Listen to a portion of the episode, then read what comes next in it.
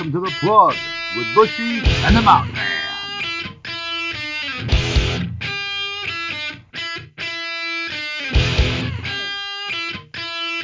Ask not what your country can do for you. Ask what you can do for your country. Together, we will make America great again. Skitter. Skitter. Skitter pal now, man.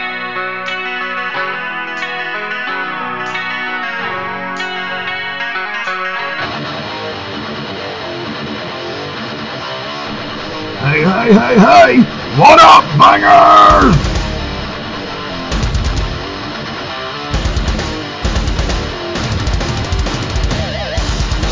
Welcome to The Plug with Bushy and the Mountain Man.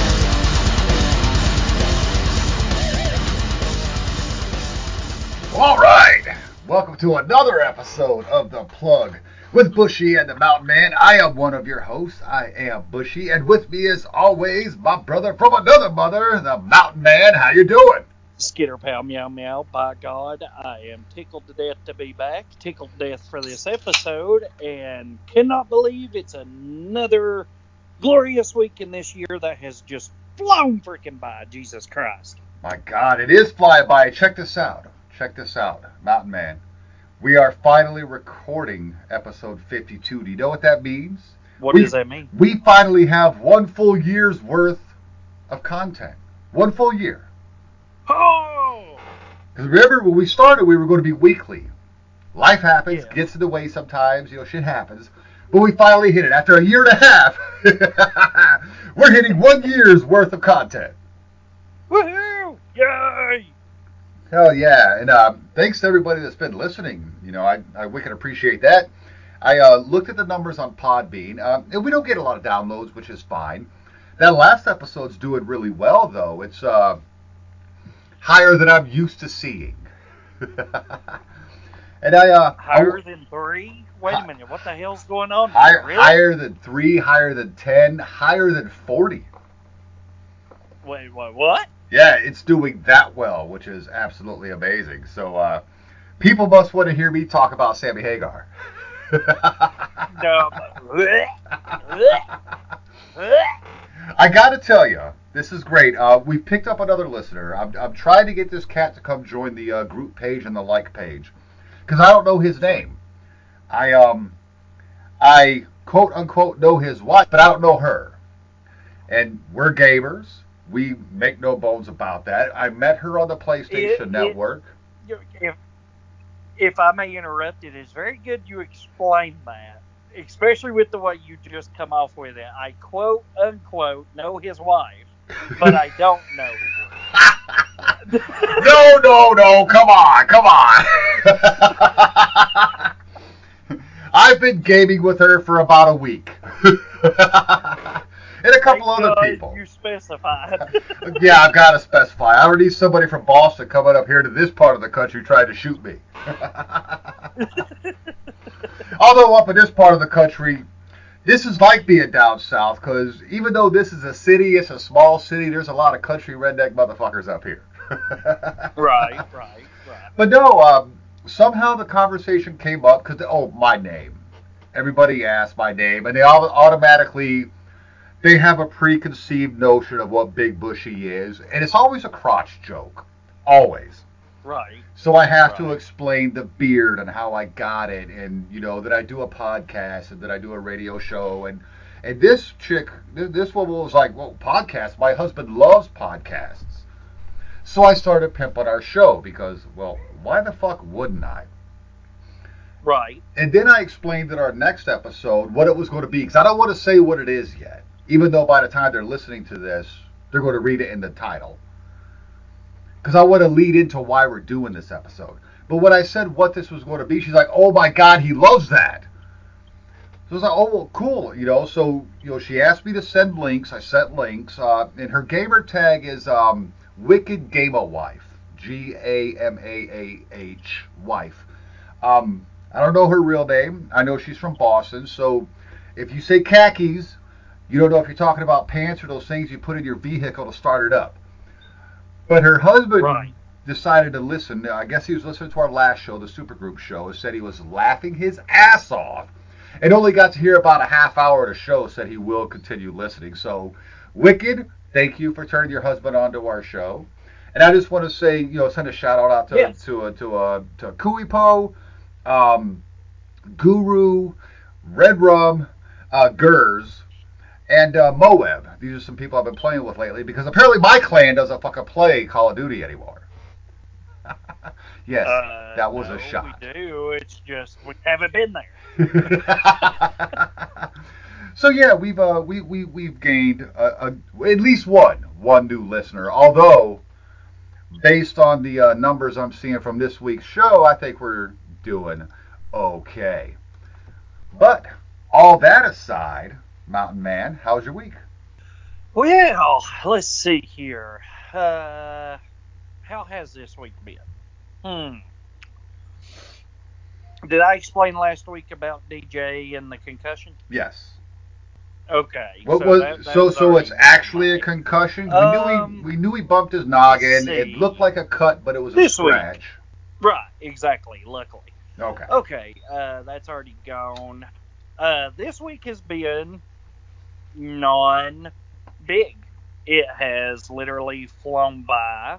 Uh, here coming up, the only thing uh, we've got going on is uh, Mountain Lady's father, my father-in-law, is going to have to have uh, full constructive knee surgery uh, November first of next week. So that's going to be really fun, going back and forth and helping with that. So oh, wow. definitely just keeping some prayers and stuff up for him, uh, hoping everything comes out good.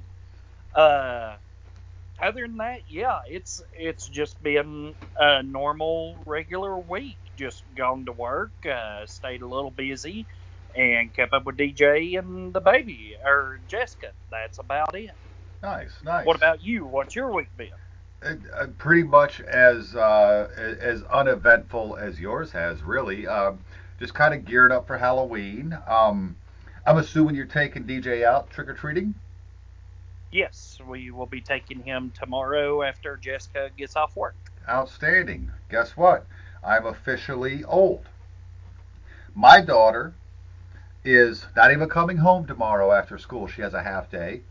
She's uh, she's going to her little girlfriend's house. They're going to go trick-or-treating and stay up watching the monster movies, and she's spending the night over there. This is going to be the first year that I have not taken her trick-or-treating. She's gone. She's she's she's she's growing up. She's going to do her own thing with her friends.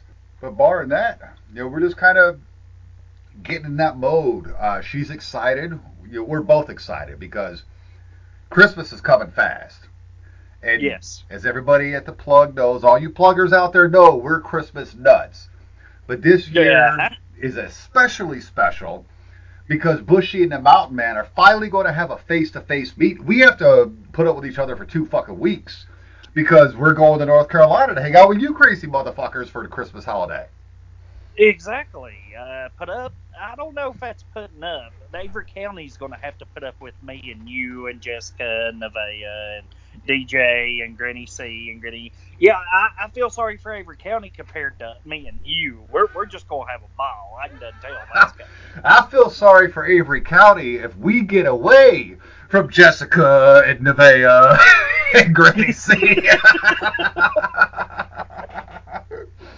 because they're gonna be knocking on your doorstep roughly January second, saying, "Hey, no, no, no, no, no, you cannot bring him back down here in March."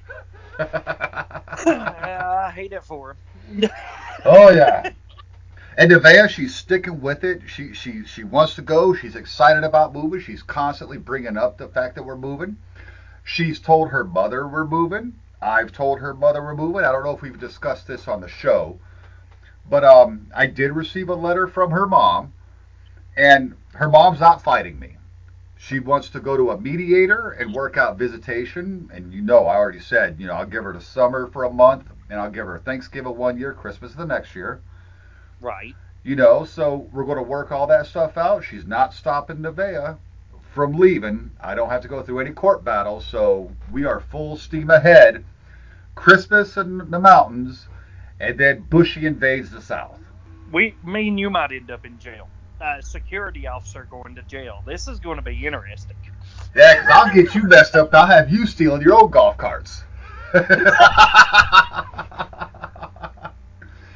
Oh man, but yeah, it's it's just been a typical week. I'm you know I'm still riding the unemployment train, trying to find a job.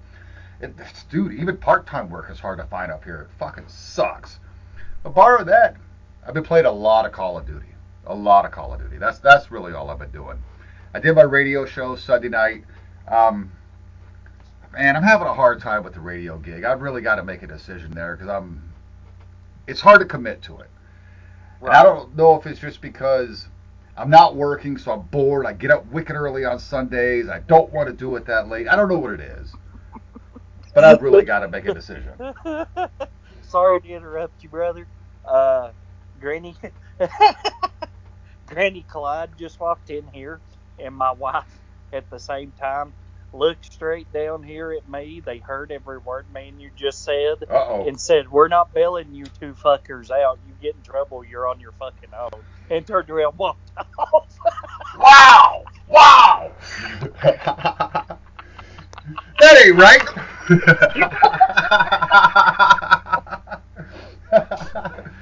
You gotta help me out. I'll have to get back up here. I got I got a dog and a cat and a guinea pig to take care of. Oh, Mom, Lord. Just walked, Mom just walked back through, said, "Bring Thor and the kitty down. They'll they'll make good additions to here. You, they'll, you'll be okay." Nice, nice. I'm sure Thor will like the mountains and shit and the river to drink out of. Oh, yeah. He'll definitely love it. But, oh, God, that's funny. Wouldn't bail us out? That's messed up. I know, right? Oh, God. I have to I, I have to make a, a, a public apology. Uh, several weeks ago, we spoke about this pay-per-view that was coming up because we're wrestling fans. This yes. entire women's pay-per-view... You know, W W E Evolution, and I made kind of an asshole statement. I said, I hope it does well, because I didn't think it would, being an all-women's wrestling event. Having watched it, now I had to watch it Monday, I couldn't watch it Sunday, I was live on the air on my radio show. Dude, I feel like a dick, because not only was it sold out, right, but it was fucking amazing.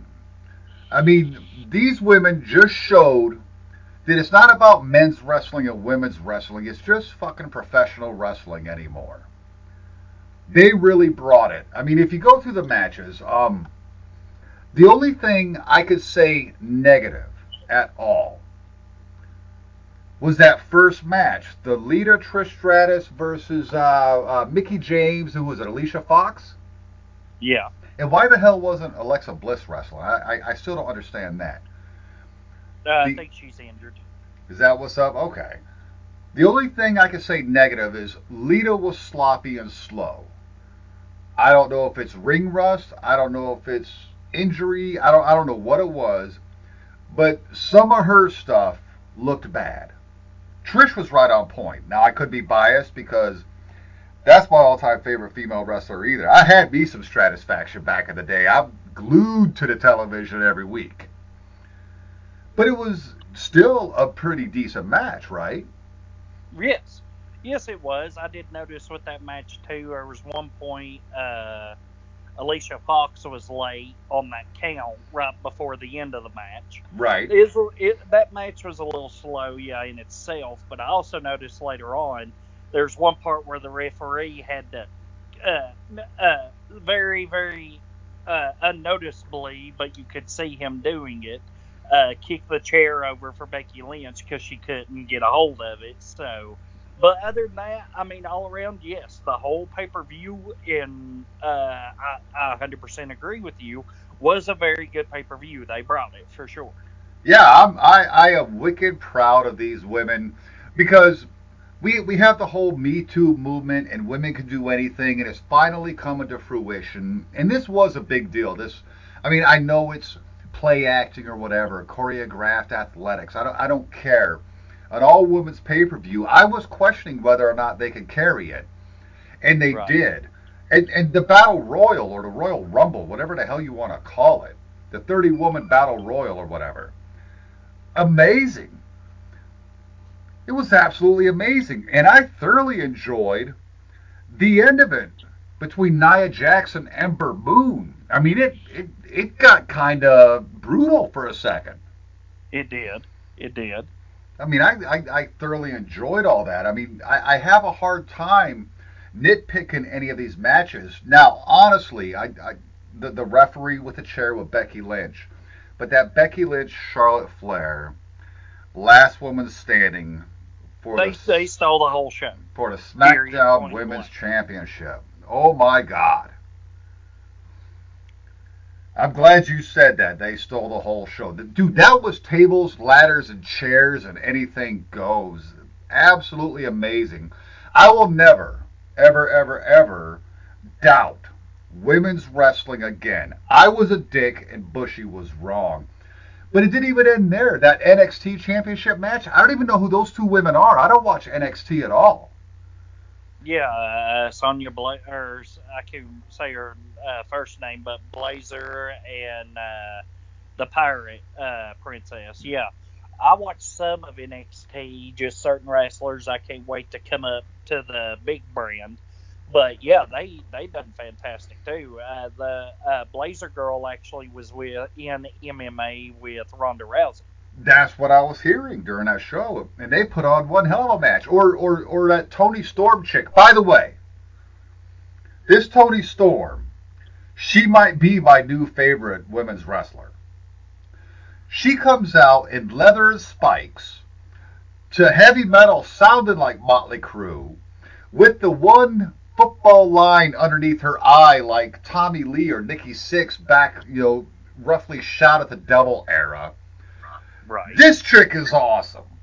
And I forget who she was wrestling against because I didn't care that much because I was so I taken by this woman. But the Mae Young Classic, the final match, was even great. Yes. And then uh, Ronda Rousey, Nikki Bella for the Raw Women's Championship. Even that match was brilliant.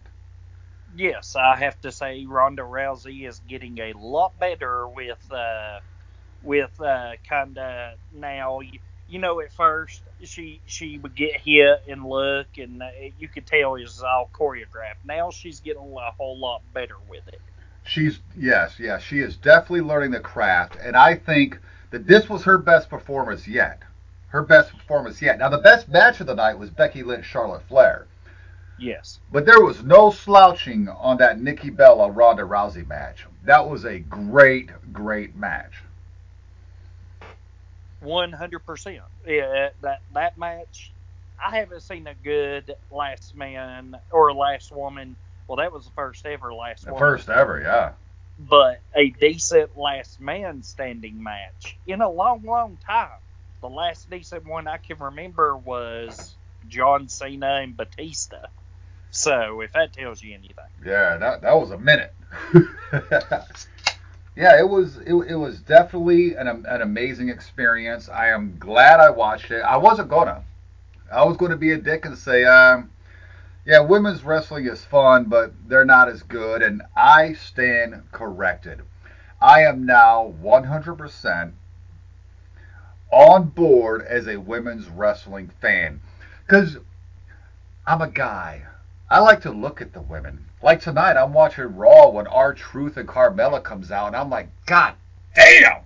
Mella was uh, wearing those tights with those thigh-high boots. She's wearing uh, the hell out of them. Raw? Oh, SmackDown. My bad. My bad. Hey, I've been waiting for you for a couple hours, fucker. I've had a few beers. Yeah, well, I'm already on number four, so hell... Hell, I'm on like eight, but hey, whatever, you know. But that's that's how I've been. The sexist, male chauvinist guy. I, I like the women because they're pretty. They're nice to look at. That evolution really changed my view on women's wrestling. They really are putting in work. They really are honing their craft. And they really did. They could carry a pay-per-view on their own. They could have their own show. There could be not that glow from back in the day, that glamorous or that, you know, whatever it was back in the eighties. They right. could have a quality wrestling program. I'm glad it's come that far. And Bushy apologizes to women out there all over the world. And if you're a little girl and see this, you obviously know that women can do fucking anything that men could do. You can yes. even throw a bitch through a table. Exactly. Exactly. one hundred percent. God, that was awesome. I, I, I can't stop singing praises to that pay-per-view. I'm so impressed. Now, Friday, we have uh, the Crown Jewel. And I got a hold of you earlier saying, dude, A J Styles and Daniel Bryan are wrestling for the title now. I, I saw a rumor on Instagram that uh, Daniel Bryan is not traveling to Saudi Arabia for Crown Jewel, even though that was supposed to be the, you know, the, the, the thing that was happening. Right. So they had their match. A J Styles, of course, retains. So what's going on there? Did you see the ending of the match? When they hugged each other out, and oh, and Samoa Joe came out, yeah. They are they put Samoa Joe and A J Styles uh, Friday. Okay, so so okay, yeah, drinking. So A J or uh, Daniel Bryan is definitely not going to be there. Okay, um, what do you think, Braun Strowman, the Beast Incarnate, Brock Lesnar? Oh, that fucking Paul Heyman. I wish somebody would knock him out. Uh, Lesnar's going to lose. Braun's going to get it. Okay. Now, I agree.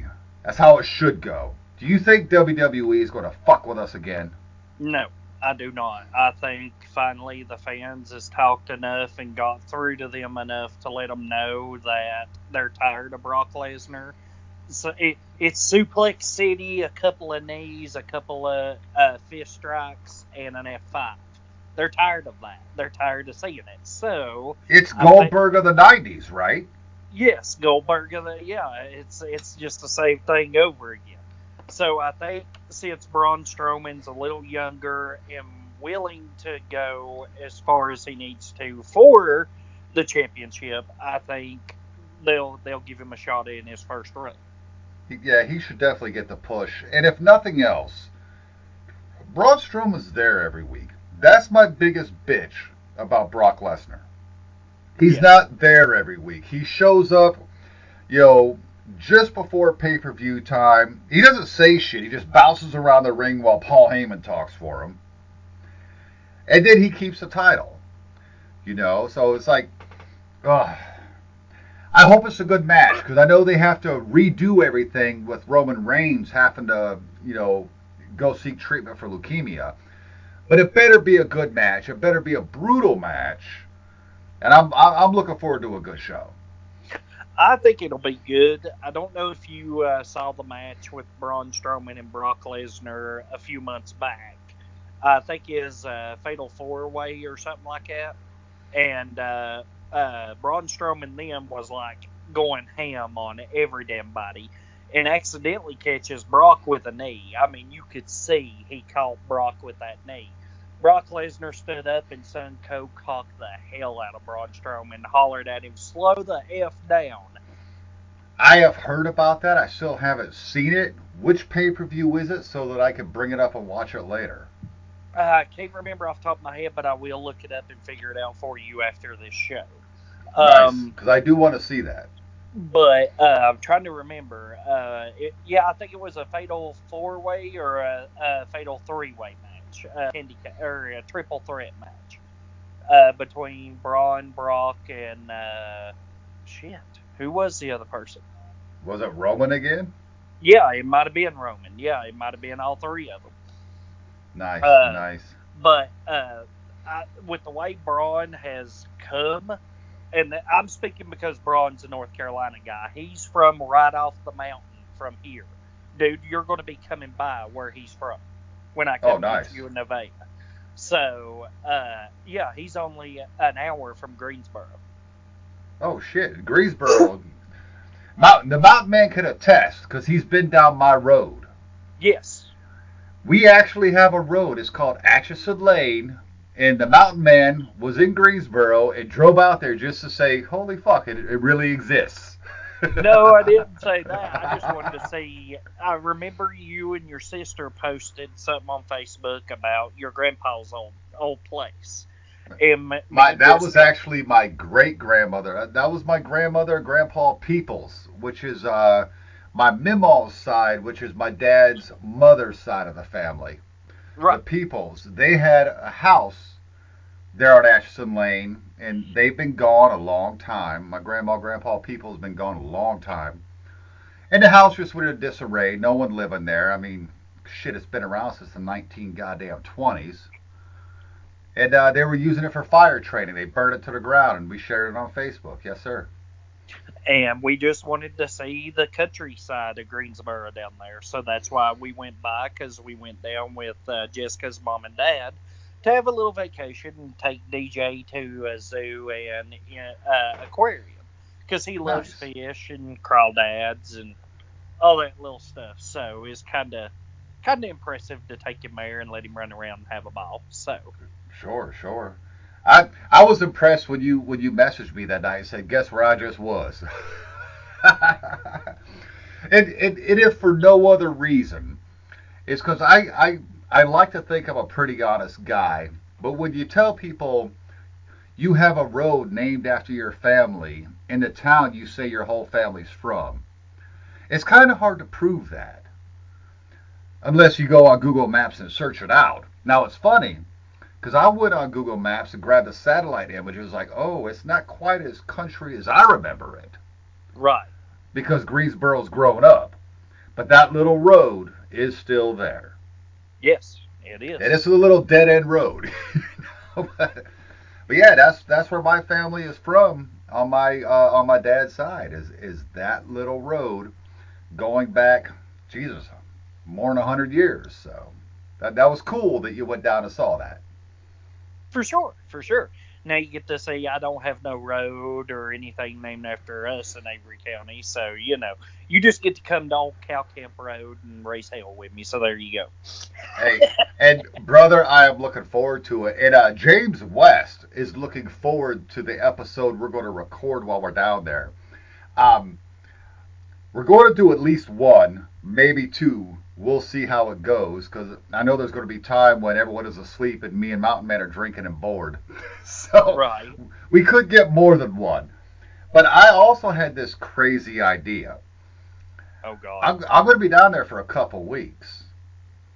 Do I take all that time off from the power hour? Or do I do a big, bushy power hour with the Mountain Man as the guest, and we just go ham and have a good old time live on the radio? Oh God, you've got my, uh, you got me interested. Uh, uh, we could do it. I see no reason with that. It just depends on what kind of mood you're in on vacation. I mean, that's that's exactly what it's going to come down to. oh, at, at nine o'clock on a Sunday night when everybody else is bedding down, I'm ready to rock. Well, that sounds like a winner to me then. I think that'll be loads of fun. And um, I, I I don't know if you were listening this weekend, but uh, me and Sarah are going to do a show. I got to figure out how to get the fuck out there to Ogdensburg, which is about an hour away, up on the Saint Lawrence River. But uh, we're going to do a show. We're going to look at doing a four to eight on a Saturday afternoon. So Big Bushy Power Hour meets Sarah's Invasion is going to be happening. That's going to be a lot of fun. Hmm. I know, right? She does all underground music, and I do all radio shit, but not necessarily radio shit, and I do goofy shit. How weird is that show going to be? I think that little commercial she made of you uh, uh, to uh, promote her show is going to turn into B G slash uh, Ice-T slash Radiohead. No, Radiohead, you, you shut your whore mouth. Oh, man. That's, that's lots of fun. This is almost turning into a rambling episode, but so that it does not. So there does not, because we got to be half-ass professional, you know, because we obviously do this for money. I know, right? I'm telling you, we make so damn much. Yeah, we're doing good. Um, a few weeks ago, there was this uh, Podcast Kings tournament. sixty-four different podcasts. That we buying, was not on. Well, no, because we're not a rock and roll. Uh, uh, we're not. We're not a music podcast. We do a lot of music stuff, but that's not our niche. Right. But uh, our brothers, Ian Wadley, the or the the Ayatollah Alcohola Wadzilla himself, uh, Ralph Vieira, also known as Doctor Fuck from Thrash or Die, Combat, Ripjaw, and however other many bands he has. They have a podcast called Rock and Metal Combat Podcast. I've been friends with these guys for a long time. You're friends with them now. Um, Decibel Geek was in there. Chris Sinzak, Aaron Camaro, Ken Mills, and all of his four thousand podcasts were in there. Right. Talk to Me was in there. There, there were a lot of great podcasts. It started getting down to the wire, and it was um, Rock and Metal versus Decibel Geek, and I knew that was going to be a hard vote. And it was just a Facebook poll. You know what I mean? You just vote for the podcast you want. I started doing Facebook live videos. I'm sharing everywhere. I got my dad to come vote for Rock and Metal Pod, uh, Combat Podcast. He doesn't even know what the fuck a podcast is. He doesn't listen to these things. He doesn't care. But he came and voted. I begged my sister to come vote. And this now, is what now, leads now, us... Go ahead and explain how much you had to drink. Oh, well, for one of the videos, obviously a lot. Yes. Obviously a lot, but I was working all day. And it was work. You're sharing this everywhere. You know, you're constantly on social media. I spent more hours on my computer that day than I've spent in months. Months. And that's including doing this show, doing my radio show, and filling out goddamn job applications. I spent more time on the computer that day to try to make this happen. Well, I get my sister to vote. Said, just go vote. I don't care if you listen to him. I don't care what you think of him. Just go vote. She votes and then sends me a message. And I sent you the screenshot. She said, there, I voted. And then she says, and you know, we, we don't like doing record reviews. They're a pain in the ass.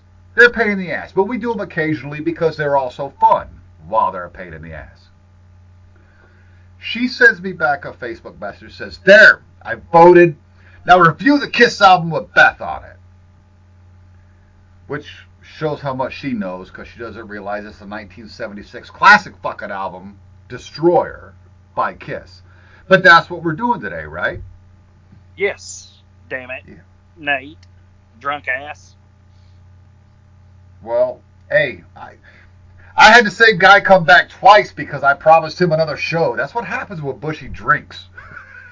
Yes, we know this. You, you you shoot off at the mouth and don't have to remember the shit. I know, and I'm like, what? I said, what? That has gotten me in trouble more times than I can remember. But yes, ladies and gentlemen, boys and girls, children of all ages, or, you know, anybody that actually listens to this schlock, we are here this week to review the nineteen seventy-six album by my all-time favorite band, Kiss. We're reviewing the album Destroyer. And uh,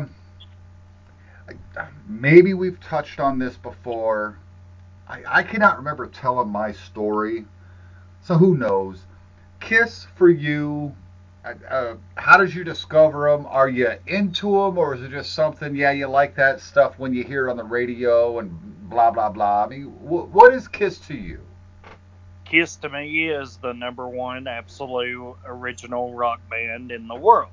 Now, I'm really? not, I am not diehard Gene Simmons knows how long the tongue is. Don't even fucking quote it, because I know you can. I'm not that diehard of a Kiss fan, but for actual real rock and roll, Kiss is the epitome of it. They started it. They pretty much brought it all to the table. They had the heavy metal look, but a rock and roll band. Um, how I got into them, my little mama in yonder, uh, Granny C, raised me on classic rock and stuff. And I think the very first song I saw on M T V around that age was Lick It Up with no makeup. But then I started talking to Mom about him. She's like, yeah, you ought to see him with their paint on. And I was like, what are you talking about? And she shows me Detroit Rock City. The movie nice. was coming out not long after that. And okay. from that point, I was pretty much hooked. I pretty much started getting into their albums, going to her records and seeing what all she had and everything. And just like the other day, I peeled the uh, plastic off of her first edition Detroit Rock City record. Oh, the Destroyer album. Yeah, I can't believe you cracked the seal on that. I should slap the shit out of you as soon as I say, hey, Dub, how you doing? uh, you you can go ahead and do that if you want to. I had to hear it. So there's there's a difference in listening on vinyl and on cassette and on C D. Thank you. There is Thank a you. big difference. I'm sorry. Yes, you can buy the best record player in the world and get almost the same quality as a C D player, but hearing it on a record player, it's it's it's a feeling you cannot describe compared to a cassette tape or a C D. Wait, you just said you can get the best record player in the world and it sounds almost as good as on a C D. No, it sounds better every time.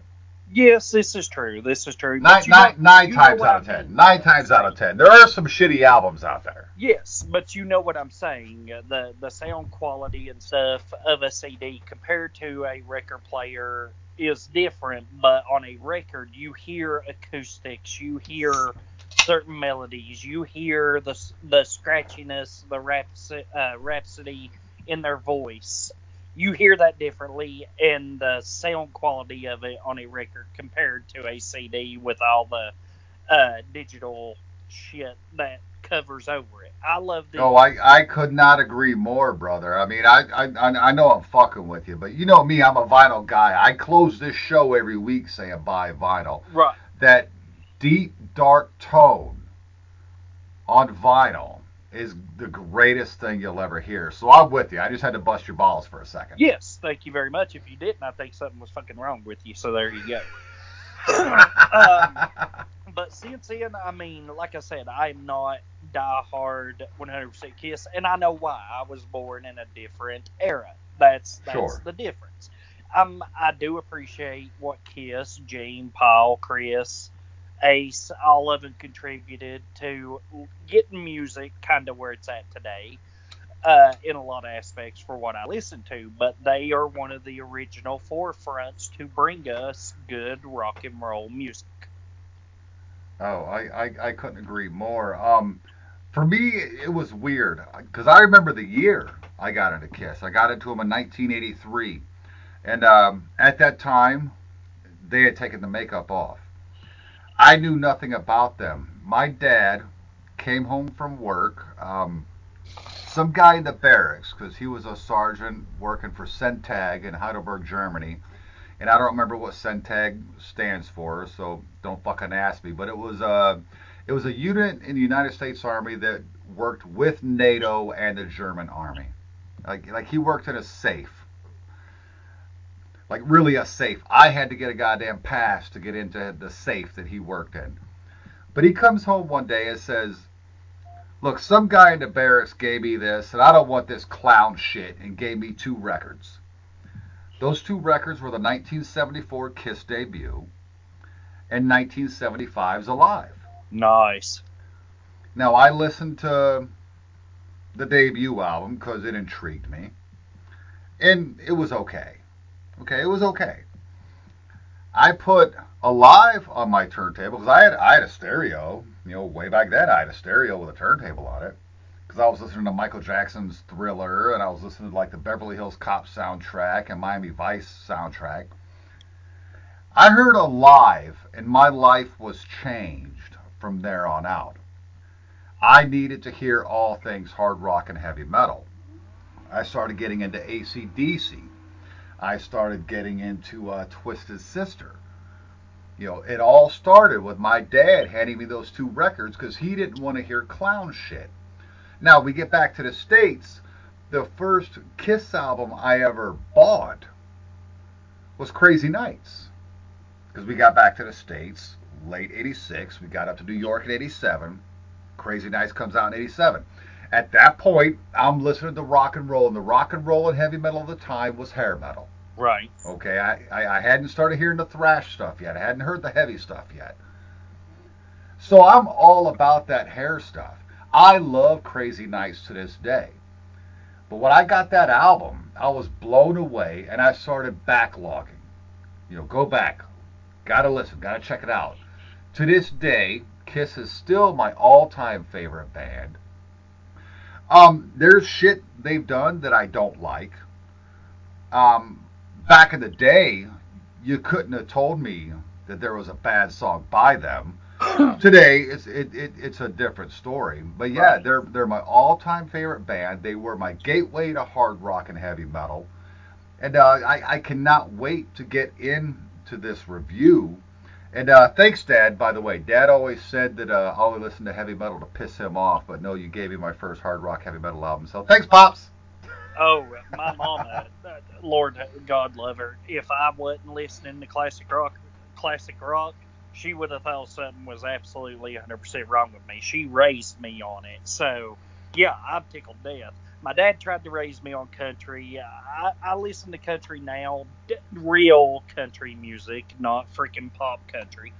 But, uh, yeah, I, I, if it wouldn't been for my little mama being a classic rock hippie, I wouldn't wouldn't be in the music I am today. Uh, you know, you know, I've said this in the past. Me with Slipknot, your your all-time favorite band is Kiss. My right. all, my all-time favorite band is Slipknot. I can remember the year I found their album in that cafeteria, two thousand. Sure. I was in sixth or uh, sixth grade. That was uh, year two thousand was when I found that album. Come home and got my ass whooped. So it's a day to remember.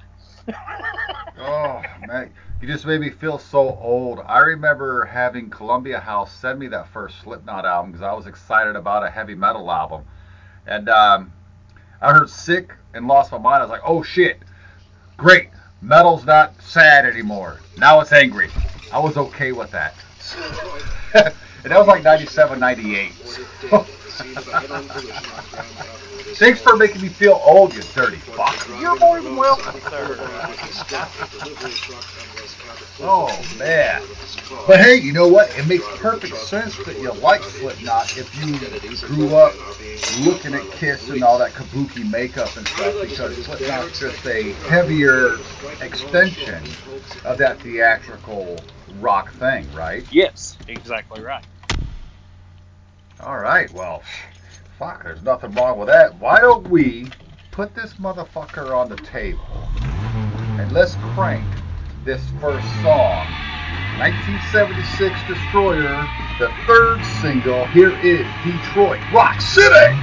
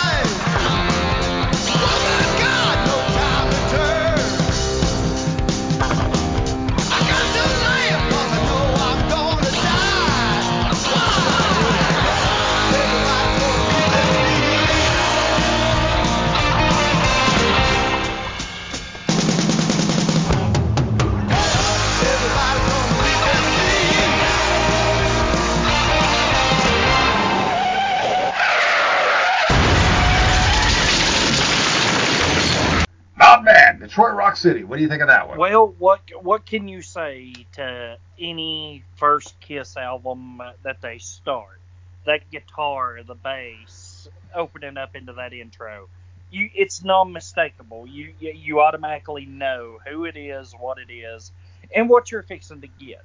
A awesome song, even though it's a song that talks about people dying in a car crash, but still, the the guitar, the drums, everything in the intro, and including the guitars later on into it. Absolutely fantastic song. A good opening for this album, in my opinion.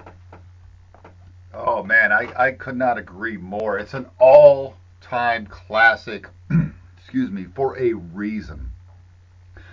And what I really love about this is how you have all that background noise when it starts off. You have the guys, it, it sounds to me like he's messing around in a kitchen. You hear the dishes clanking and shit like that. He's listening to the radio. Uh, he, well, basically he's listening to a radio broadcast of his own death. Uh, then you hear him starting up his car, vroom, vroom, vroom, and it's speeding off, and then it hits you.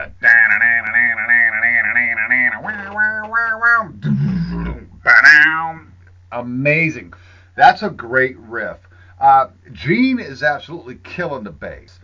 You know, I don't think he gets enough credit as a bass player. He's like, doo-doo, doo-doo-doo-doo. He's hitting those, like, almost triplets on the fucking bass. It's absolutely amazing. Pete is actually killing the drums on this track. And Rolling Stone, and I'll get to that at, uh, at the end of the show, Rolling Stone thought it was lackluster drumming. This song, I totally disagree. Uh, I, I, I, I love Pete's drums in this track. I love the harmonic solo that happens with Ace. Ace starts a guitar solo. Then Paul comes in an octave higher. It's an absolutely great song. It was the third single release from the track. Uh, uh, what was it? July twenty-eighth, nineteen seventy-six. Great way to open the record. I could not agree more. And then we move into one of my favorite songs on the album. Spoiler alert. Here's King of the Nighttime World.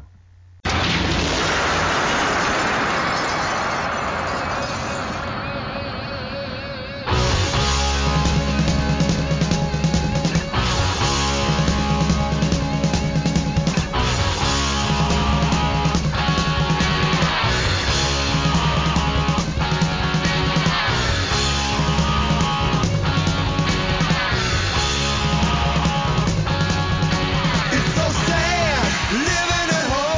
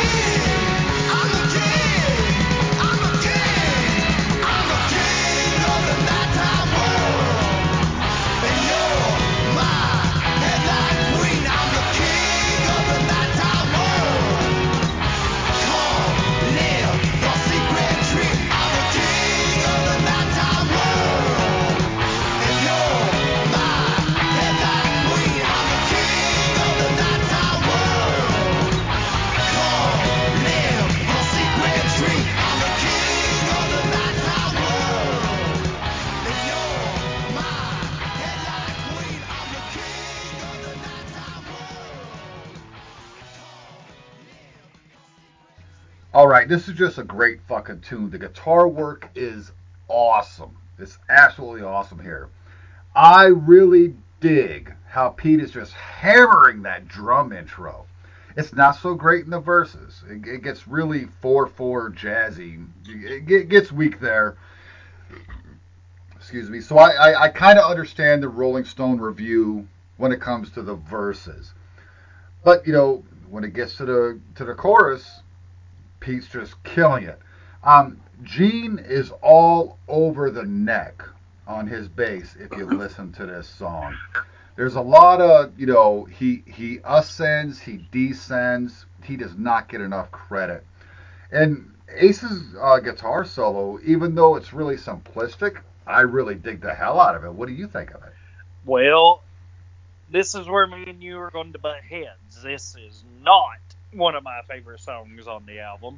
Personally, I think another song should have been number two instead of this one. Now, don't get me wrong. The drum intro, that was great. Uh, Gene Simmons, like you said, on the bass, all over the place. And you're exactly right. He does not get enough credit at all being a bass player, but he is phenomenal.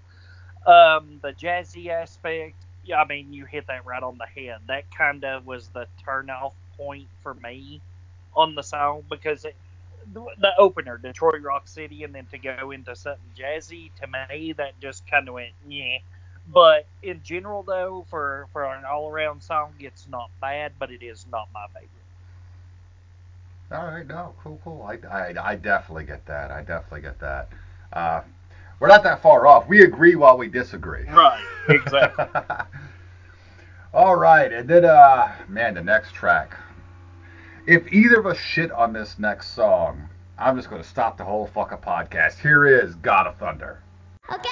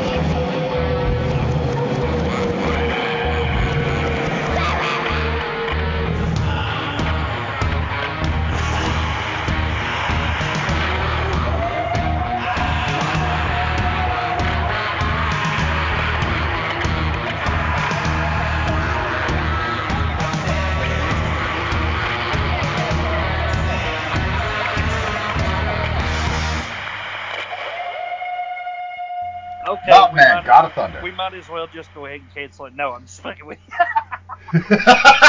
You son of a bitch. My, my, my absolute, one of my top favorite songs of this entire album. What, what can you not say about God of Thunder?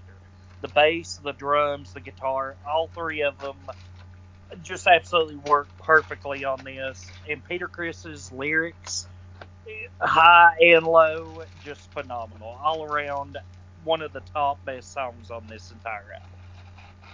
Peter Criss, you realize it's a Gene Simmons song, right? Yeah, but you know, whatever. You know what I meant.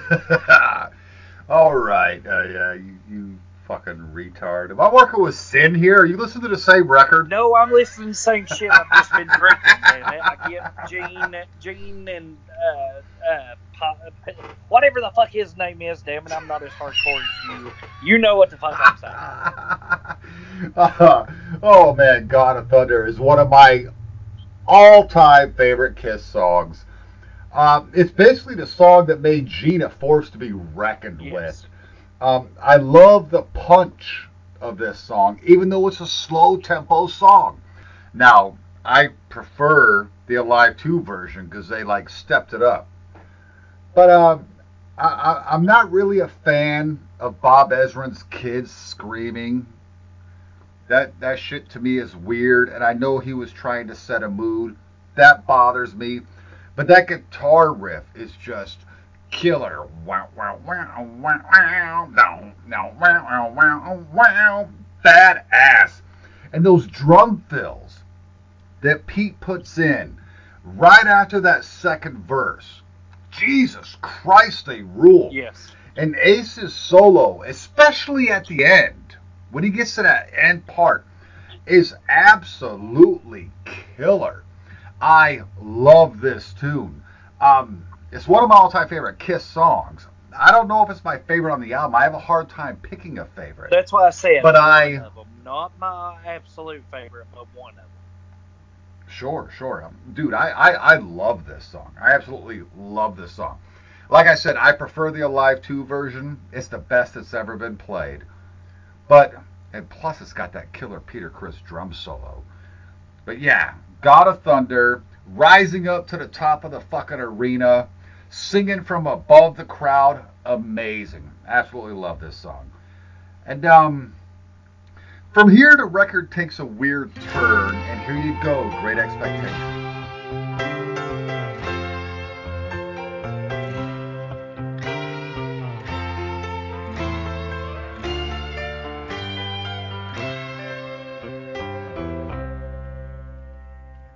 You're sitting in your seat, and then you stand and clutch your breast. Our music drives you wild, along with the rest. You watch me singing the song. You see what my mouth can do, and you wish you were the one I was doing it too. And you watch me playing guitar, and you feel what my fingers can do, and you wish you were the one I was doing it too. Well, listen, you got great expectations. You got great expectations. You're dying to be seen, and you wave and call my name. But in the dead it seems that I'm a million miles away. You watch me beating my drum, and you know what my hands can do, and you wish you were the one I was doing it to. Well, listen, you got great expectations. You got great expectations.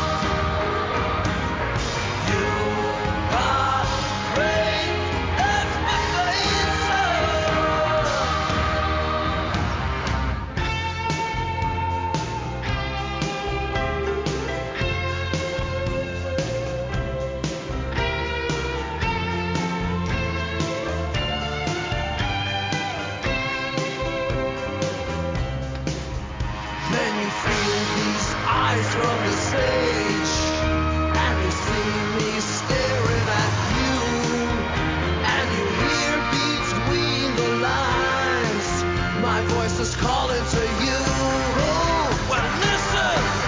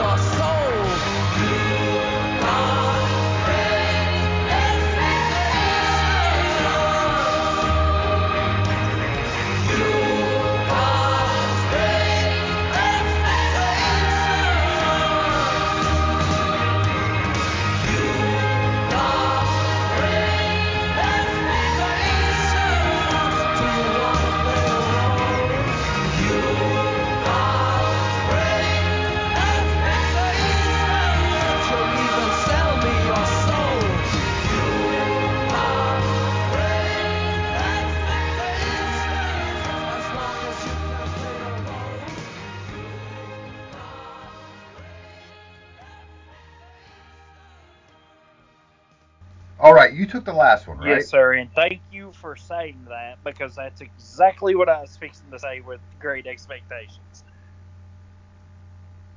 What? That it takes a oh, weird, oh, weird-ass turn all of a sudden. Yes, it does. Okay, Great Expectations. It's a ballad, but I like it. I mean, I like this song a lot. It only suffers from poor placement on this record. Thank you! I think it... Yes, I think it should have come on side two, maybe to start that second side. Flaming Youth should have gone here. Yes, agreed. Okay, but I do love this song. Gene kills the vocal. And this is where I'm going to contradict myself, because he kills it, especially after you almost hear that growling style singing on God of Thunder. Right. I love the lyrics. I like how he's kind of singing about what I assume is a female concert goer wanting to biblically be with the band. Not even one of them, but just wants to be with all of them.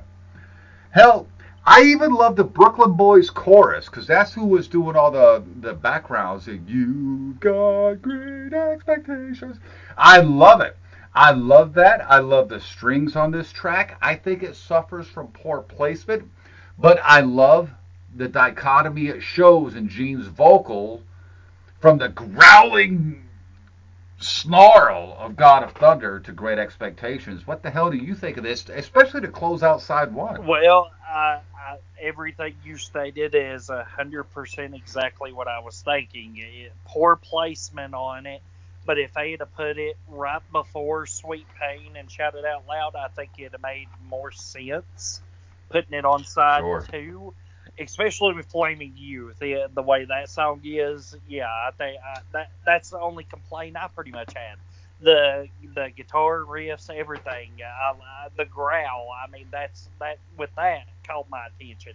It, it is a ballad and it is a good tune, but just poor placement on where it should have went.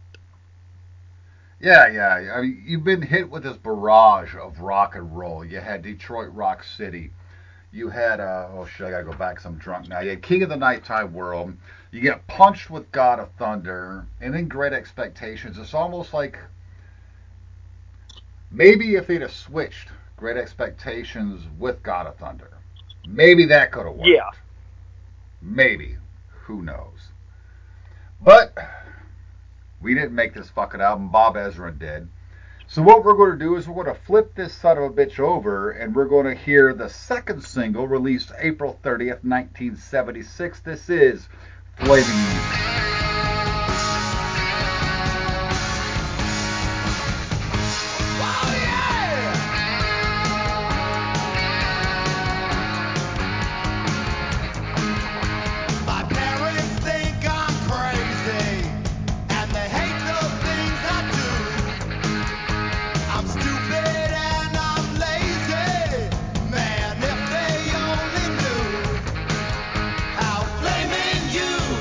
Set the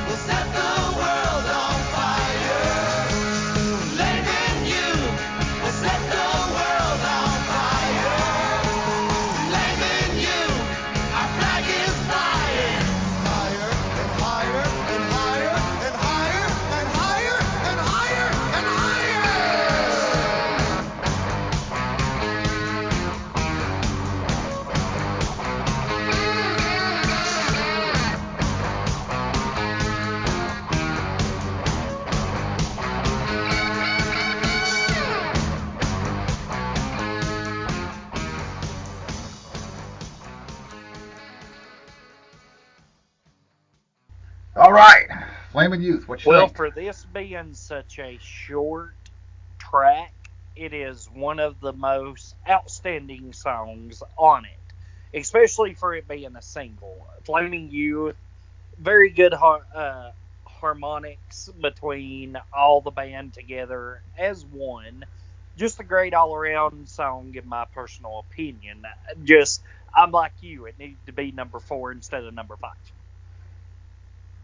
ah, I, I'm man, I'm I'm I'm weird about this one. Really, it's, it, it is a great track. It is a great track.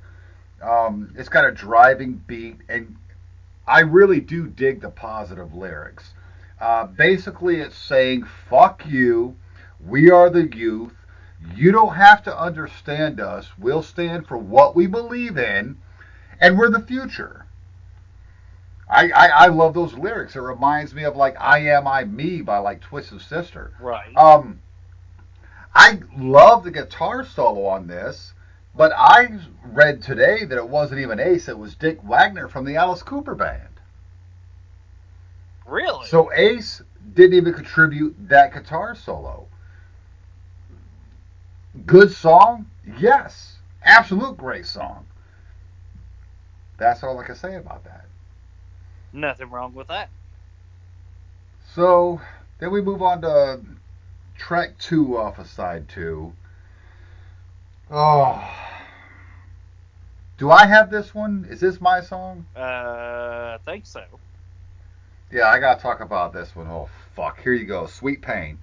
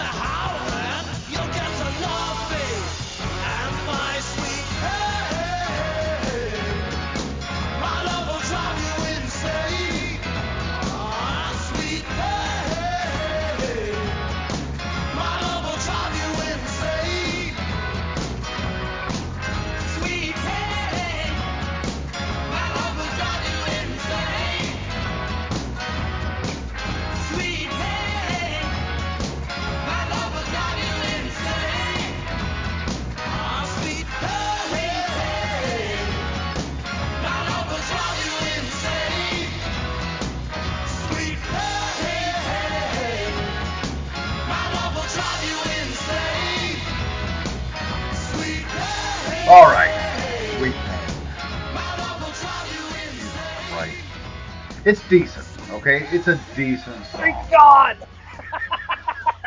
It's, uh... it's typical Gene Simmons. Simmons sex type song that he's been known for. You know, it's this is like uh, uh you know the anal anal fucking song. Uh, uh, uh what the hell was that off the first album? Nothing to Blues, Lose. Yep, exactly. That's exactly yeah. what I was gonna say. It's it's just typical Gene talking about yes. pussy, this, that, and don't give a fuck. There you go. So, hey. Yes, I, I'm gonna I'm gonna try to throw a hurting down on you. Yeah. Uh, Musically, it's it's it's really it's nothing special. No, it is not. Even though I do dig that riff, do do do do do do do do do do do. I dig it, but it's nothing special. Um, but I you know I dig the riff. Uh, Dick Wagner did the solo on the original release. Right. Um, the Destroyer Resurrected twenty twelve remix album. Uh, has a version with Ace doing a solo. Yes.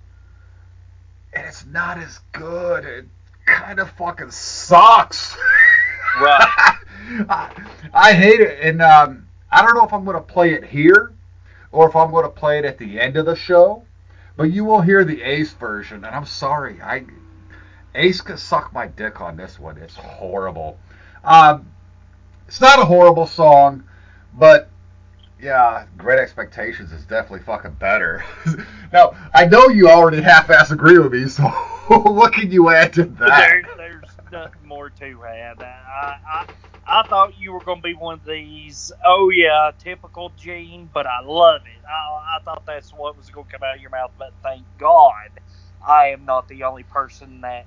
It, it, it doesn't amount to anything. I mean, it's it's typical Gene Simmons. It, if it, if he would have added a little more uh, uh, better solo, better guitar solo and shit like that to it, I mean, it could have amounted to something. But it's it's it's just not there. Uh, in my personal opinion, the song shouldn't even be on this album. Yeah, I, I agree with that. I disagree that if he had added a better guitar solo, it'd be a better song. I, yeah, I said I didn't say it could be better. I said it could have amounted to something. Not bad, but could have amounted to something. I'm going to say right now that Read My Body and Bang Bang You is a better song than this one. Yes, agree. And those are the cheesiest eighties Paul lyrics you could ever get. Ever in the entire world. Jesus. He might as well have drawn him a damn eighties porn stash. No, a seventies porn stash and ran with it. That, oh. That'd have been perfect with that. Gosh, you could hit seventies Bush and it would be better than that. Fuck. Well, you just let me spit my beer all over my fucking iPad. Thank you. You're welcome, brother. You son of a bitch. All right, and now we go to the uh, the first single released March first, nineteen seventy-six. Um, and I believe this is Your Turn. Yep. Is it Your it Turn? Is. Yes, Your Turn. Here it is. Shout it out loud.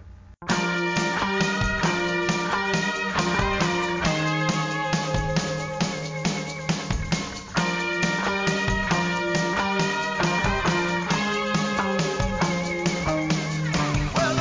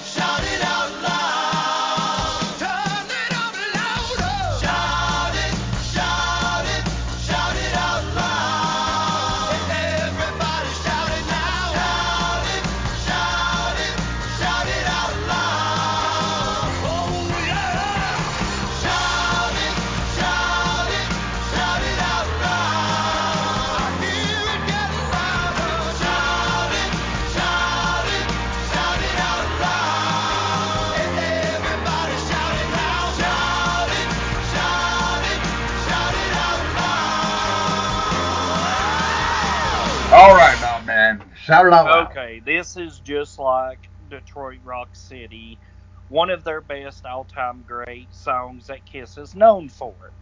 One of my top favorites? No, it is not. Um, but either way, a song into itself, a fantastic song, fantastically written, and with the uh, guitars, drums, with the bear, bear, bear, bear, bear, bear, it, it it just all come together beautif- beautifully. Oh. Oh my God! You have never done that before. Please do it again. There you go. We're not doing the Hank Williams review yet. I know, right?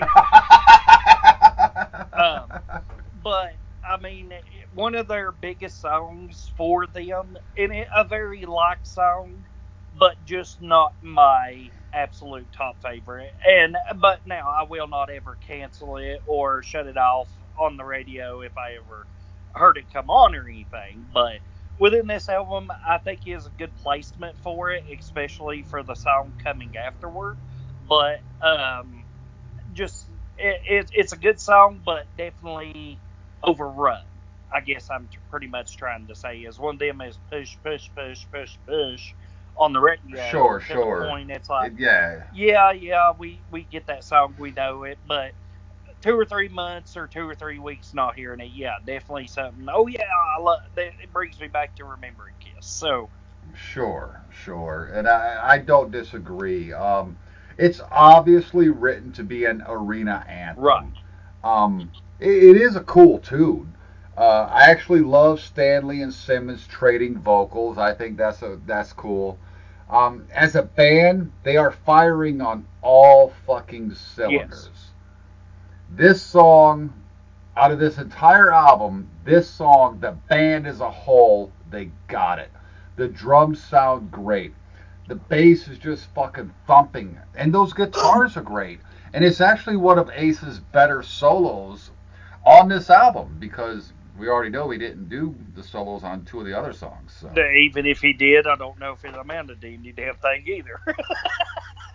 Yeah, yeah, true story. Other than that harmonic solo with Paul Stanley on Detroit Rock City. Exactly. Oh, and then we move into, man, the, the number seven song, fourth single. Uh, we don't get a date release because um, this was a B-side. This was released as a B-side on a, on a Detroit Rock City. They thought it was a throwaway. They've gone on record as saying this, thought it was a shit song, and it was one of their biggest hits. Uh, released in August of nineteen seventy-six, and it, when we say release, it means the D Js have started flipping the fucking forty-five over. This is Beth.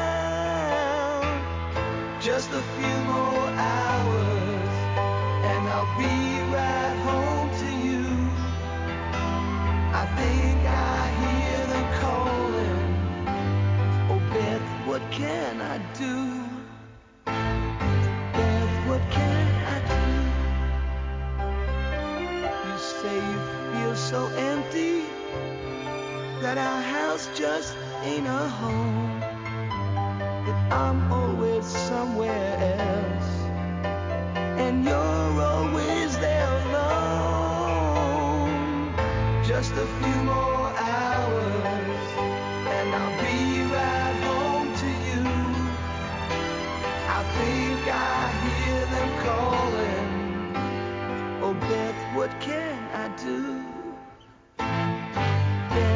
can I do?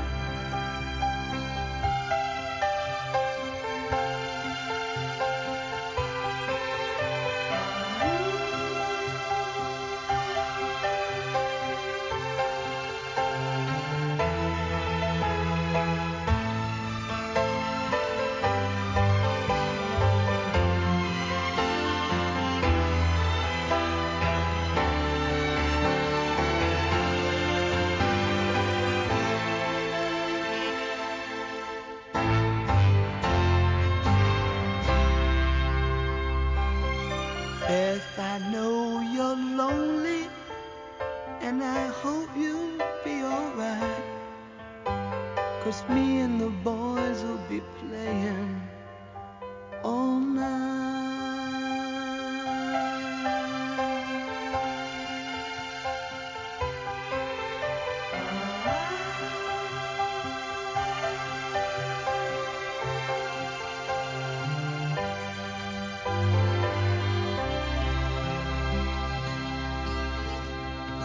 Alright, is it me?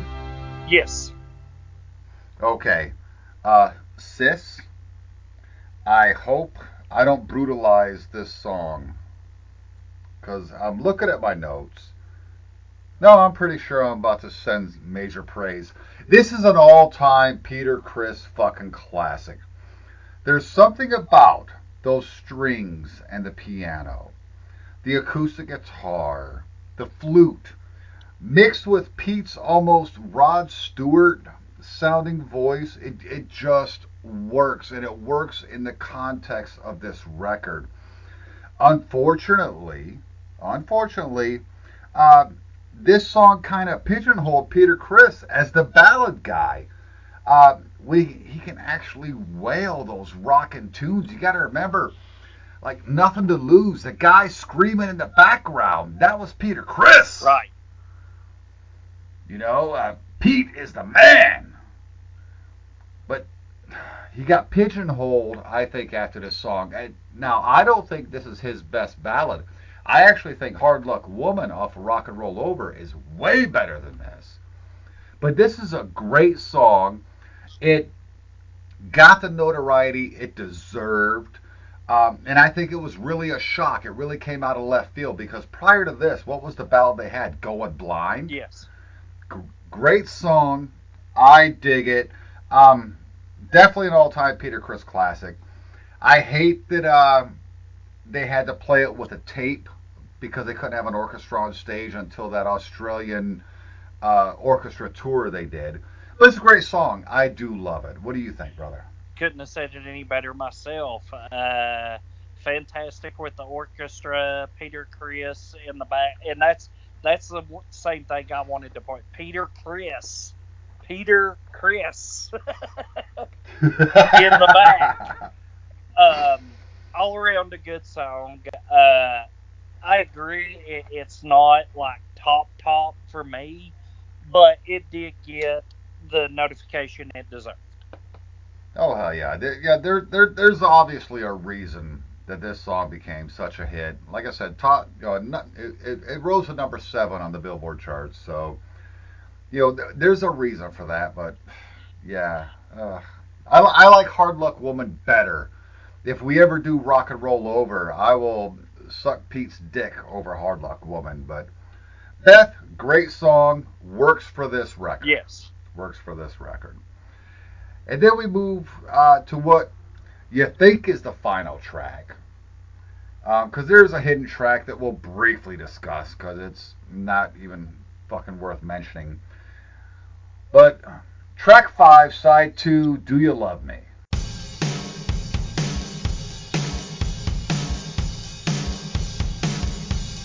You really like my limousine.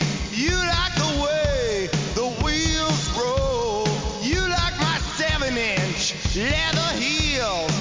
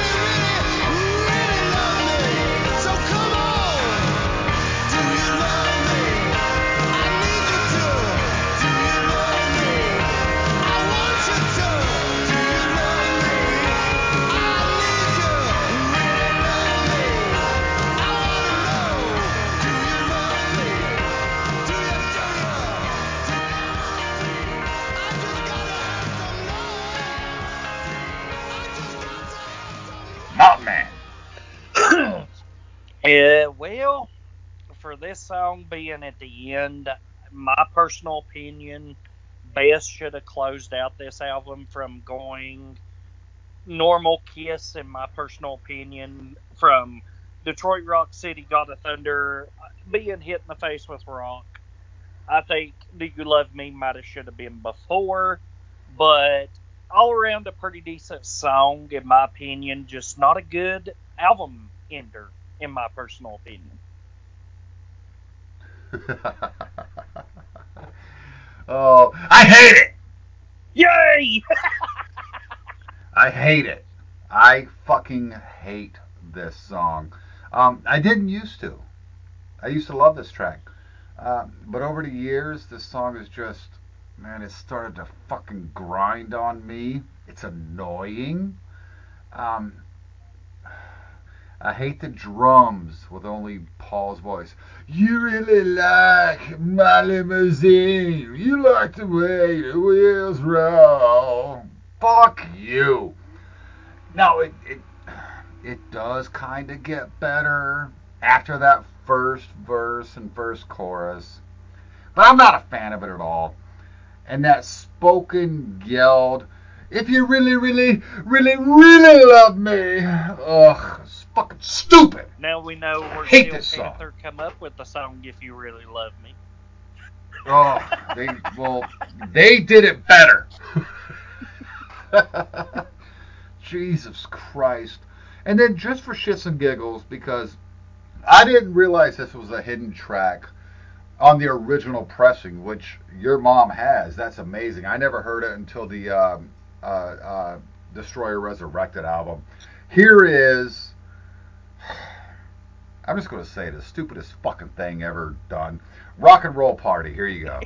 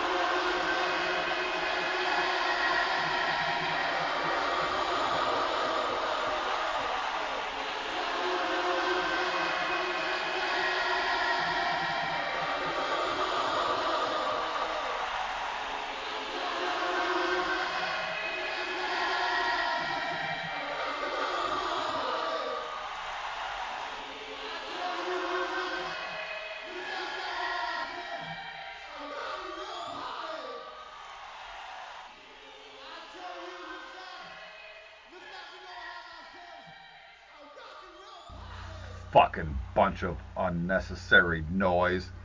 I find it funny they even give it a credit as an instrumental. It was only uh, included on the original pressing and on Resurrected for a fucking reason. What do you think of that crock of shit, Rock and Roll Party? Uh, crock of shit.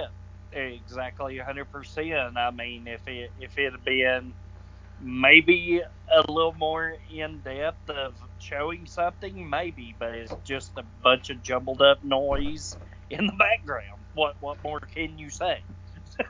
Oh, for fucking real. Jesus. I mean, like, even, like, the intro to Rock Bottom was at least a cool guitar thing. Right. You know, I, I know it went on forever, but it was cool. Oh, God. So, yeah, there it is. There you go, Amy. That's my sister, Amy. There's your review of the album that had Beth on it. The nineteen seventy-six classic, Destroyer. And uh, as you guys can see, because I know uh, Rock and Metal likes to fuck with me. Um, I don't know if you just heard the uh, uh, Hot in the Shade review.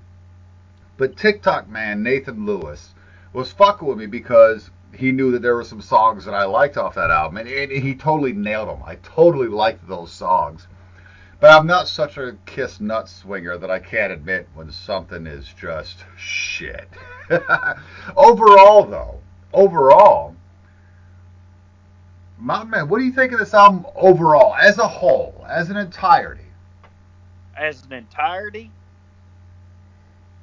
When I'm in a certain mood, I would listen to the whole thing, but in some of the songs, I'd probably just be like, oh yeah, Simmons' usual shit, uh, bunch of scratching noise, do you love me? Yeah, yeah, yeah. Uh, but all in all, per- a really decent album, a really, really good time, just not my absolute favorite on on quite a few of the songs. Sure, sure, and I, d- dude, I get that. Um, I'm, I'm kind of a closet fan of the eighties stuff as opposed to the seventies stuff, even though my favorite songs by this band are from the seventies, so I don't know. I know that it was uh, certified gold, April twenty-second, nineteen seventy-six, and that was after being released on March fifteenth. It was recorded, uh, and they did two recordings, uh, September third to the sixth, seventy-five at Electric Lady Studios, and then January to February seventy-six at Record Plant Studios, both in uh, New York City. Um, Jesus, Bob Ezrin came in, and you know, he produced this album, and he was just trying to add ambiance and things of that nature. Uh, man, I he should have backed I, I don't, the hell off. Yeah, I don't know. I don't know. I know that. Uh, I mean, the album ended up doing well. It's it it's double platinum. It, it it's double platinum. It's over two million sales. But that, you know, that's, but you know as well as I do, it's for uh, Detroit Rock City, God of Thunder, Flaming Youth, Shout It Out Loud, and Beth. Those those sure. songs right there is the main reason why. Oh, I, I and I can't argue with that. I mean, Rolling Stone uh, called it one of the five hundred greatest albums of all time, but Rolling Stone hated Kiss, and it ranked four hundred ninety-six. Of the five hundred greatest albums of all time. Blender, in their one hundred greatest albums, or uh, greatest American albums of all time, ranked at number fifty, and Guitar World ranked at number sixty, greatest guitar albums of all time. Um, in the United States, like I said, released March nineteen seventy-six, released in Canada, uh, seventy-six, worldwide in August. So, great album. It was actually kind of shunned for a while. The biggest problem was, you know, Ace Frehley not playing on everything, because Dick Wagner did the guitar solo on Sweet Pain, Flaming Youth. Um, it was weird with the orchestra. It was weird with the boys' chorus. It was weird with David and Josh Ezrin, um, you know, Bob Ezrin's uh, sons. Right. You know, doing all the screaming. Um... Is it my favorite Kiss album? No. Not by a long shot. Uh, because my favorite Kiss album is the first album. But I, I tell you what, there's a reason it was this good. Because you have to figure, Kiss, they had just come off of re- uh, releasing Alive. And that fucker exploded. Right. And uh, Casablanca, you know, signed them to just a two-record deal after Alive. Which is weird because they didn't think that Kiss would be able to reach the status that Alive got. And obviously they nailed it with a, uh, uh, uh, a Destroyer, and then with Love Gun, and then with uh, what, Rock and Roll Over. I mean, they were killing it. This was the heyday of Kiss. You know, all things Kiss was the late seventies. Right. You know, uh, man, I don't know. I, I think Rock and Roll Over is the better album. And, it, fuck, even Love Gun's the better album. Because Love Gun, you finally hear Ace Frehley sing, which is something that hadn't happened yet. Right. Ace Frehley wrote songs. I mean, Cold Gin is an Ace Frehley song off the first album, but Gene sung it because Ace didn't want to sing. He didn't like his voice. And Ace doesn't have a great voice, but it works. Right. It works in the context of this band. So, yeah, there you go. nineteen seventy-six, Kiss, Destroyer. It, it's still one of my favorite records of all time. I actually have a German pressing of that album. Really? Yes, sir. The S's are not the S S S's because in Germany it reminds them of the S S. So they have the S's that are kind of squared off as opposed to the lightning bolt S's. And that's the version I have on vinyl is the German release of Kiss Destroyer. Pretty cool. Not bad. Not bad. Well, all right. I'm glad you sat with me to review this album. This was this was easy for me. I, I knew it was going to be easy. I knew it was going to be fun. I'm surprised that we actually agreed on things as much as we did. With you being so much younger and not having the Kiss experience or the nut swinging that I have. Well, you know, it, it, you go through some shit, you figure stuff out later uh, down the road. But, yeah, like I said, not a hardcore fan of Kiss, but I still like them either way. They paved the way for my generation to actually have decent music.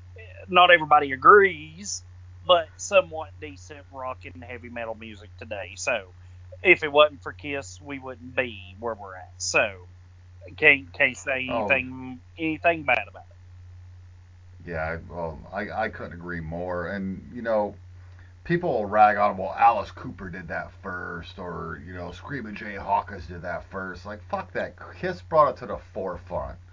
You know, they, they shocked the fuck out of the world with good, catchy tunes. Now, here, here's an interesting question. Okay. Because I've been asked this question, and I don't know how to answer it. Um, even though I'm sure I've made Facebook posts answering this fucking question. Kiss, nineteen seventy-four. They released their first album. Okay. They're not in black and silver. They don't have the bombastic stage show. Even at that time, you know, with the the the candelabras and the fucking disco ball, and they don't have the makeup and they don't have the pyro. Okay. Does Kiss still survive? Ooh. In the nineteen seventies. Wow. As the fan, that is a tough one. Holy shit. Dude, is that not a hard fucking question?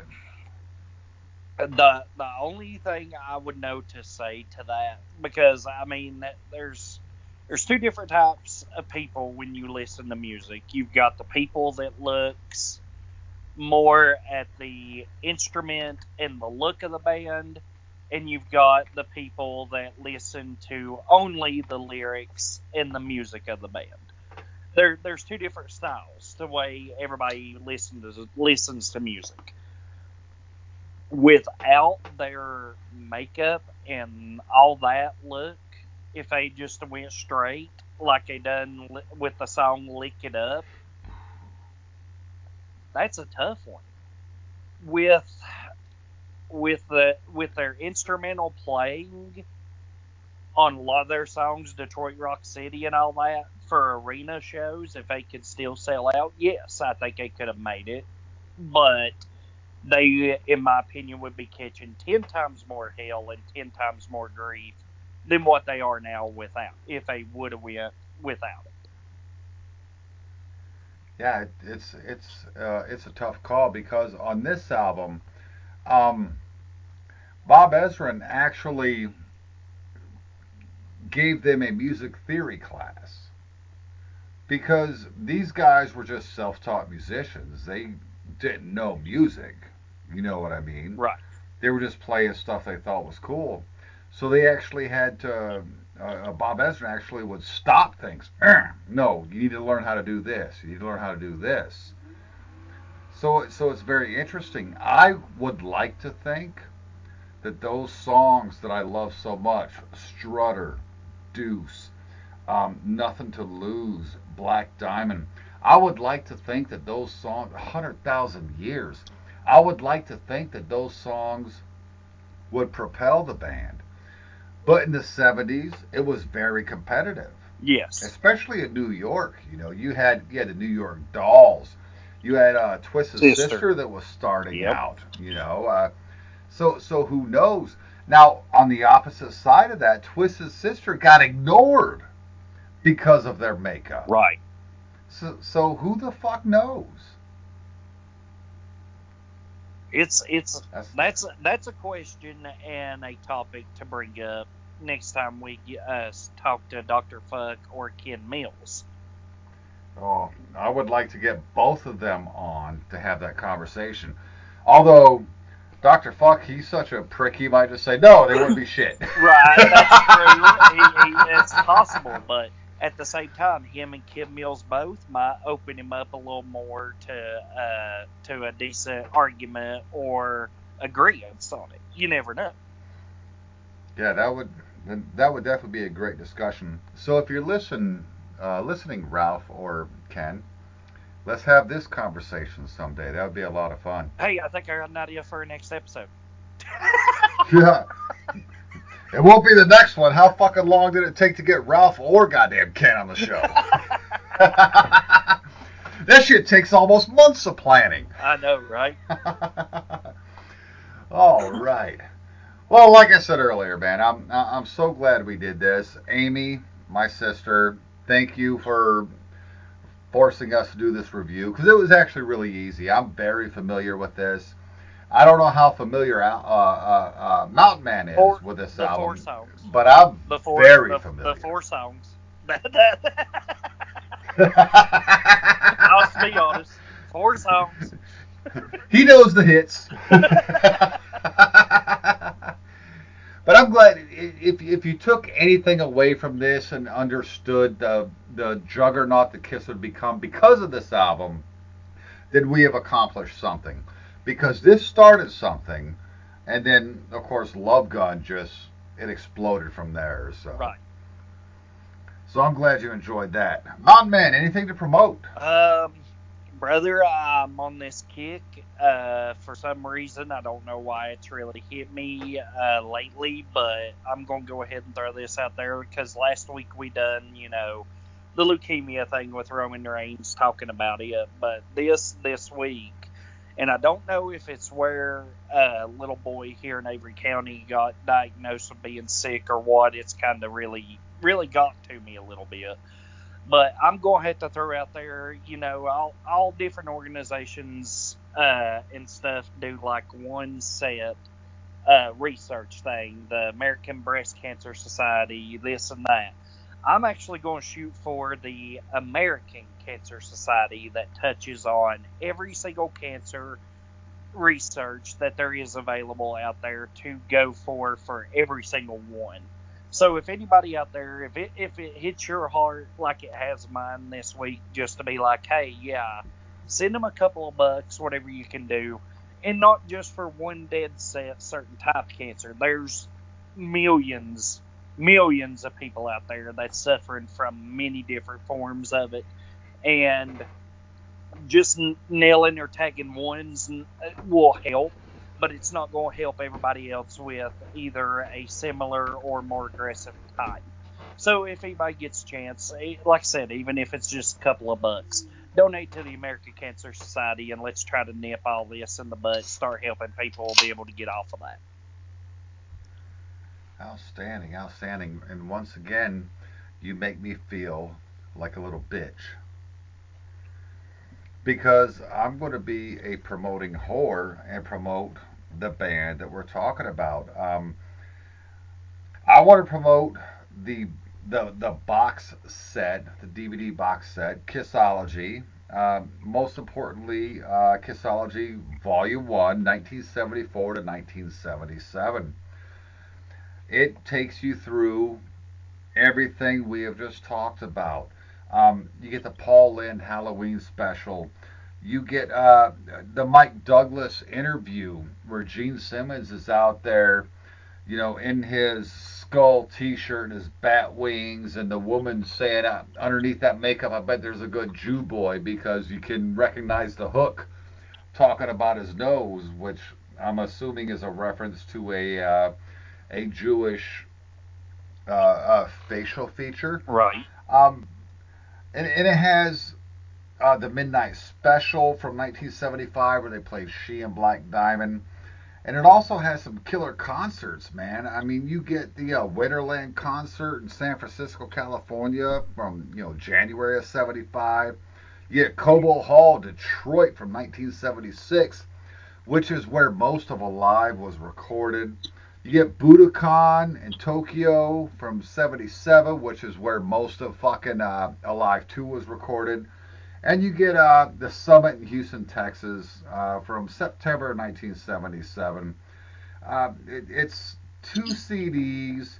Let's see, you got three hours and twenty-three minutes. You got two hours and fifty-six minutes. You have like seven hours of Kiss brilliance in that. Kissology Volume one. Um, Volume two is good. Volume three, I'm not really into, but check it out. I mean, if you're if if you're a huge Kiss nut swinger like I am, go check it out. And if you're a huge Kiss nut swinger, be willing to say that shit sucks. Like Sonic Boom is a shit album. Be able to say that. Right. It's a shit album with a couple good songs. Oh man. Well, hey, let's do this. Let's get into the plugs real quick. Hi, this is Mark Olden Taylor from the Freeform Rock Podcast, where we rock and roll all night and party every day. Come check us out on iTunes and Podbean. Thank you very much. Hey, rock music fans. This is Terrence Reardon of the Terrence Reardon and Friends Audiovisual Podcast. Join yours truly as I look every week at a different classic rock or metal album that had a major impact on my life, and I'm usually joined by a friend or two or ten. And we talk about nothing but great classic rock and metal. And there's no country or Sammy Hagar or rap on the fucking show. That shit is frowned upon with yours truly. So if you want a great classic rock audiovisual podcast, tune on in to the Terrence Reardon and Friends Audiovisual Podcast. New episodes every Monday, exclusively on YouTube.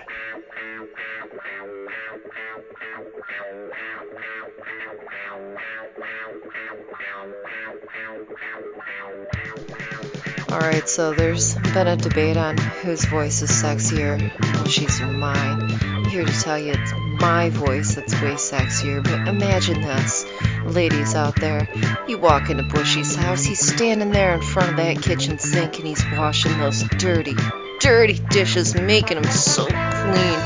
He grabs you by the hand, he brings you up to his room, he's got all the laundry done, I mean like all the laundry, and he's even folded your panties. You feel like giving him a little extra, something, something. You're like, hang on a second, man, I gotta go into the bathroom, gotta wash things up a little bit, make sure I'm all fresh for you. And you notice that fucker, he's cleaned the entire bathroom, man. He's done it all, just for you. You come back out, you're ready, man. He takes you by the hand and pulls you in. Oh, so close. He whispers in your ear, you need to tune into Sarah's Invasion right here on that metal station every Monday, Thursday, and Friday, ten a.m. till one p.m. Eastern Standard Time. She'll play the very best in underground, just for you.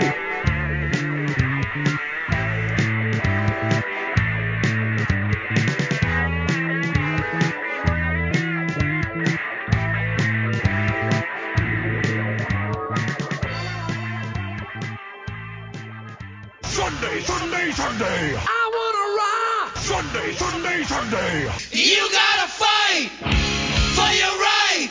Sunday, Sunday, Sunday. We've got Bush. Sunday, Sunday, Sunday. That's right, bangers. Cold beer, hot women, loud music, and copious amounts of hairspray and spandex. Every Sunday, nine p.m. Eastern, the Big Bushy Power Hour is the biggest party on that metal station dot com. All right, check out those podcasts. Check out those radio shows. Um, Sinzak and Camaro, we're still waiting on Decibel Geek.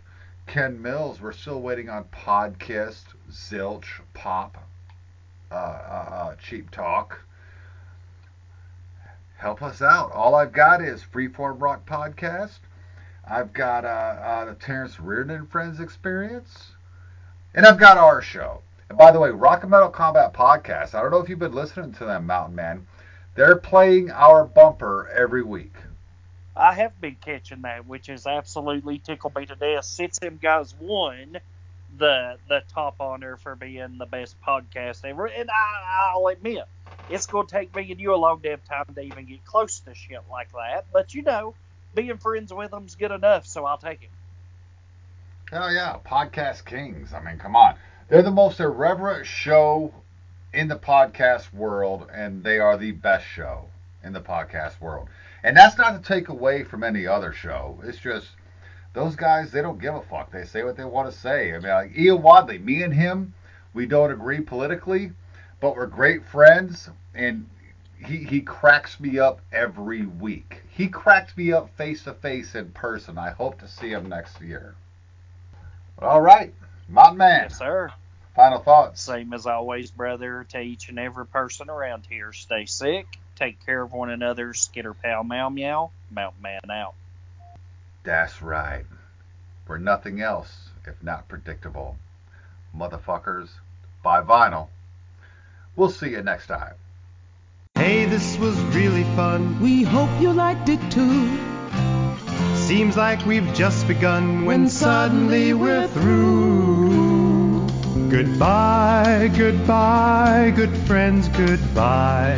'Cause now it's time to go. But hey, I say, well that's okay, 'cause we'll see you very soon, I know. Very soon, I know. What the fuck is this shit? This is how we say goodbye on The Plug. See you next week.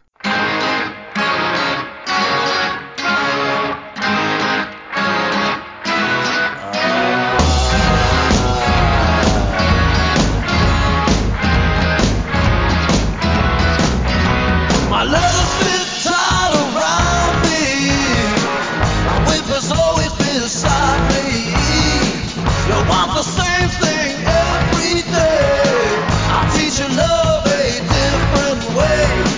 You learn to love.